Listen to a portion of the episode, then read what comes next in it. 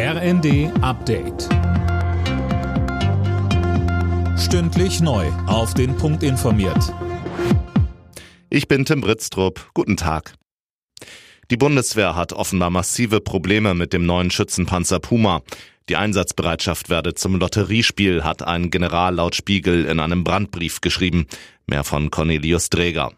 Auf mehreren Seiten wird daran mit dem Puma abgerechnet. Nach einer Gefechtsübung war demnach kein einziger der hochmodernen Schützenpanzer mehr einsatzbereit und wird es auch in den kommenden Monaten nicht sein. Eigentlich sollen die Fahrzeuge im kommenden Jahr Teil der schnellen Eingreiftruppe der NATO werden. Jetzt wird überlegt, stattdessen auf den alten, aber bewährten Marder auszuweichen. Unternehmen in der EU, die viel CO2 ausstoßen, müssen dafür bald tiefer in die Tasche greifen. Die Mitgliedsländer haben sich auf eine Reform des Emissionshandels verständigt. Unter anderem soll die Zahl der Verschmutzungszertifikate schneller als geplant verringert werden. Nachdem die Polizei über drei Jahre nach dem spektakulären Einbruch in das Dresdner Grüne Gewölbe einen Großteil der Beute sicherstellen konnte, werden die Juwelen jetzt von Experten untersucht. Um an den Schatz zu kommen, gab es offenbar einen Deal mit den mutmaßlichen Dieben, die gerade vor Gericht stehen.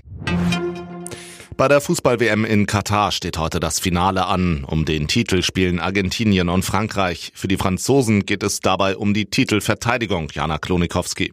Ja, und sollten sie heute gewinnen, wären sie das erste Team seit 60 Jahren, das es schafft, den WM-Titel zu verteidigen. Zuletzt gelang das Brasilien und davor einmal Italien in den 30er Jahren. Auf argentinischer Seite ist es für Superstar Messi wohl die letzte Chance, seine Karriere mit dem WM-Titel zu krönen. Der 35-Jährige hat bereits angekündigt, dass dies seine letzte Weltmeisterschaft ist. Anstoß zum Finale ist um 16 Uhr. Alle Nachrichten auf rnd.de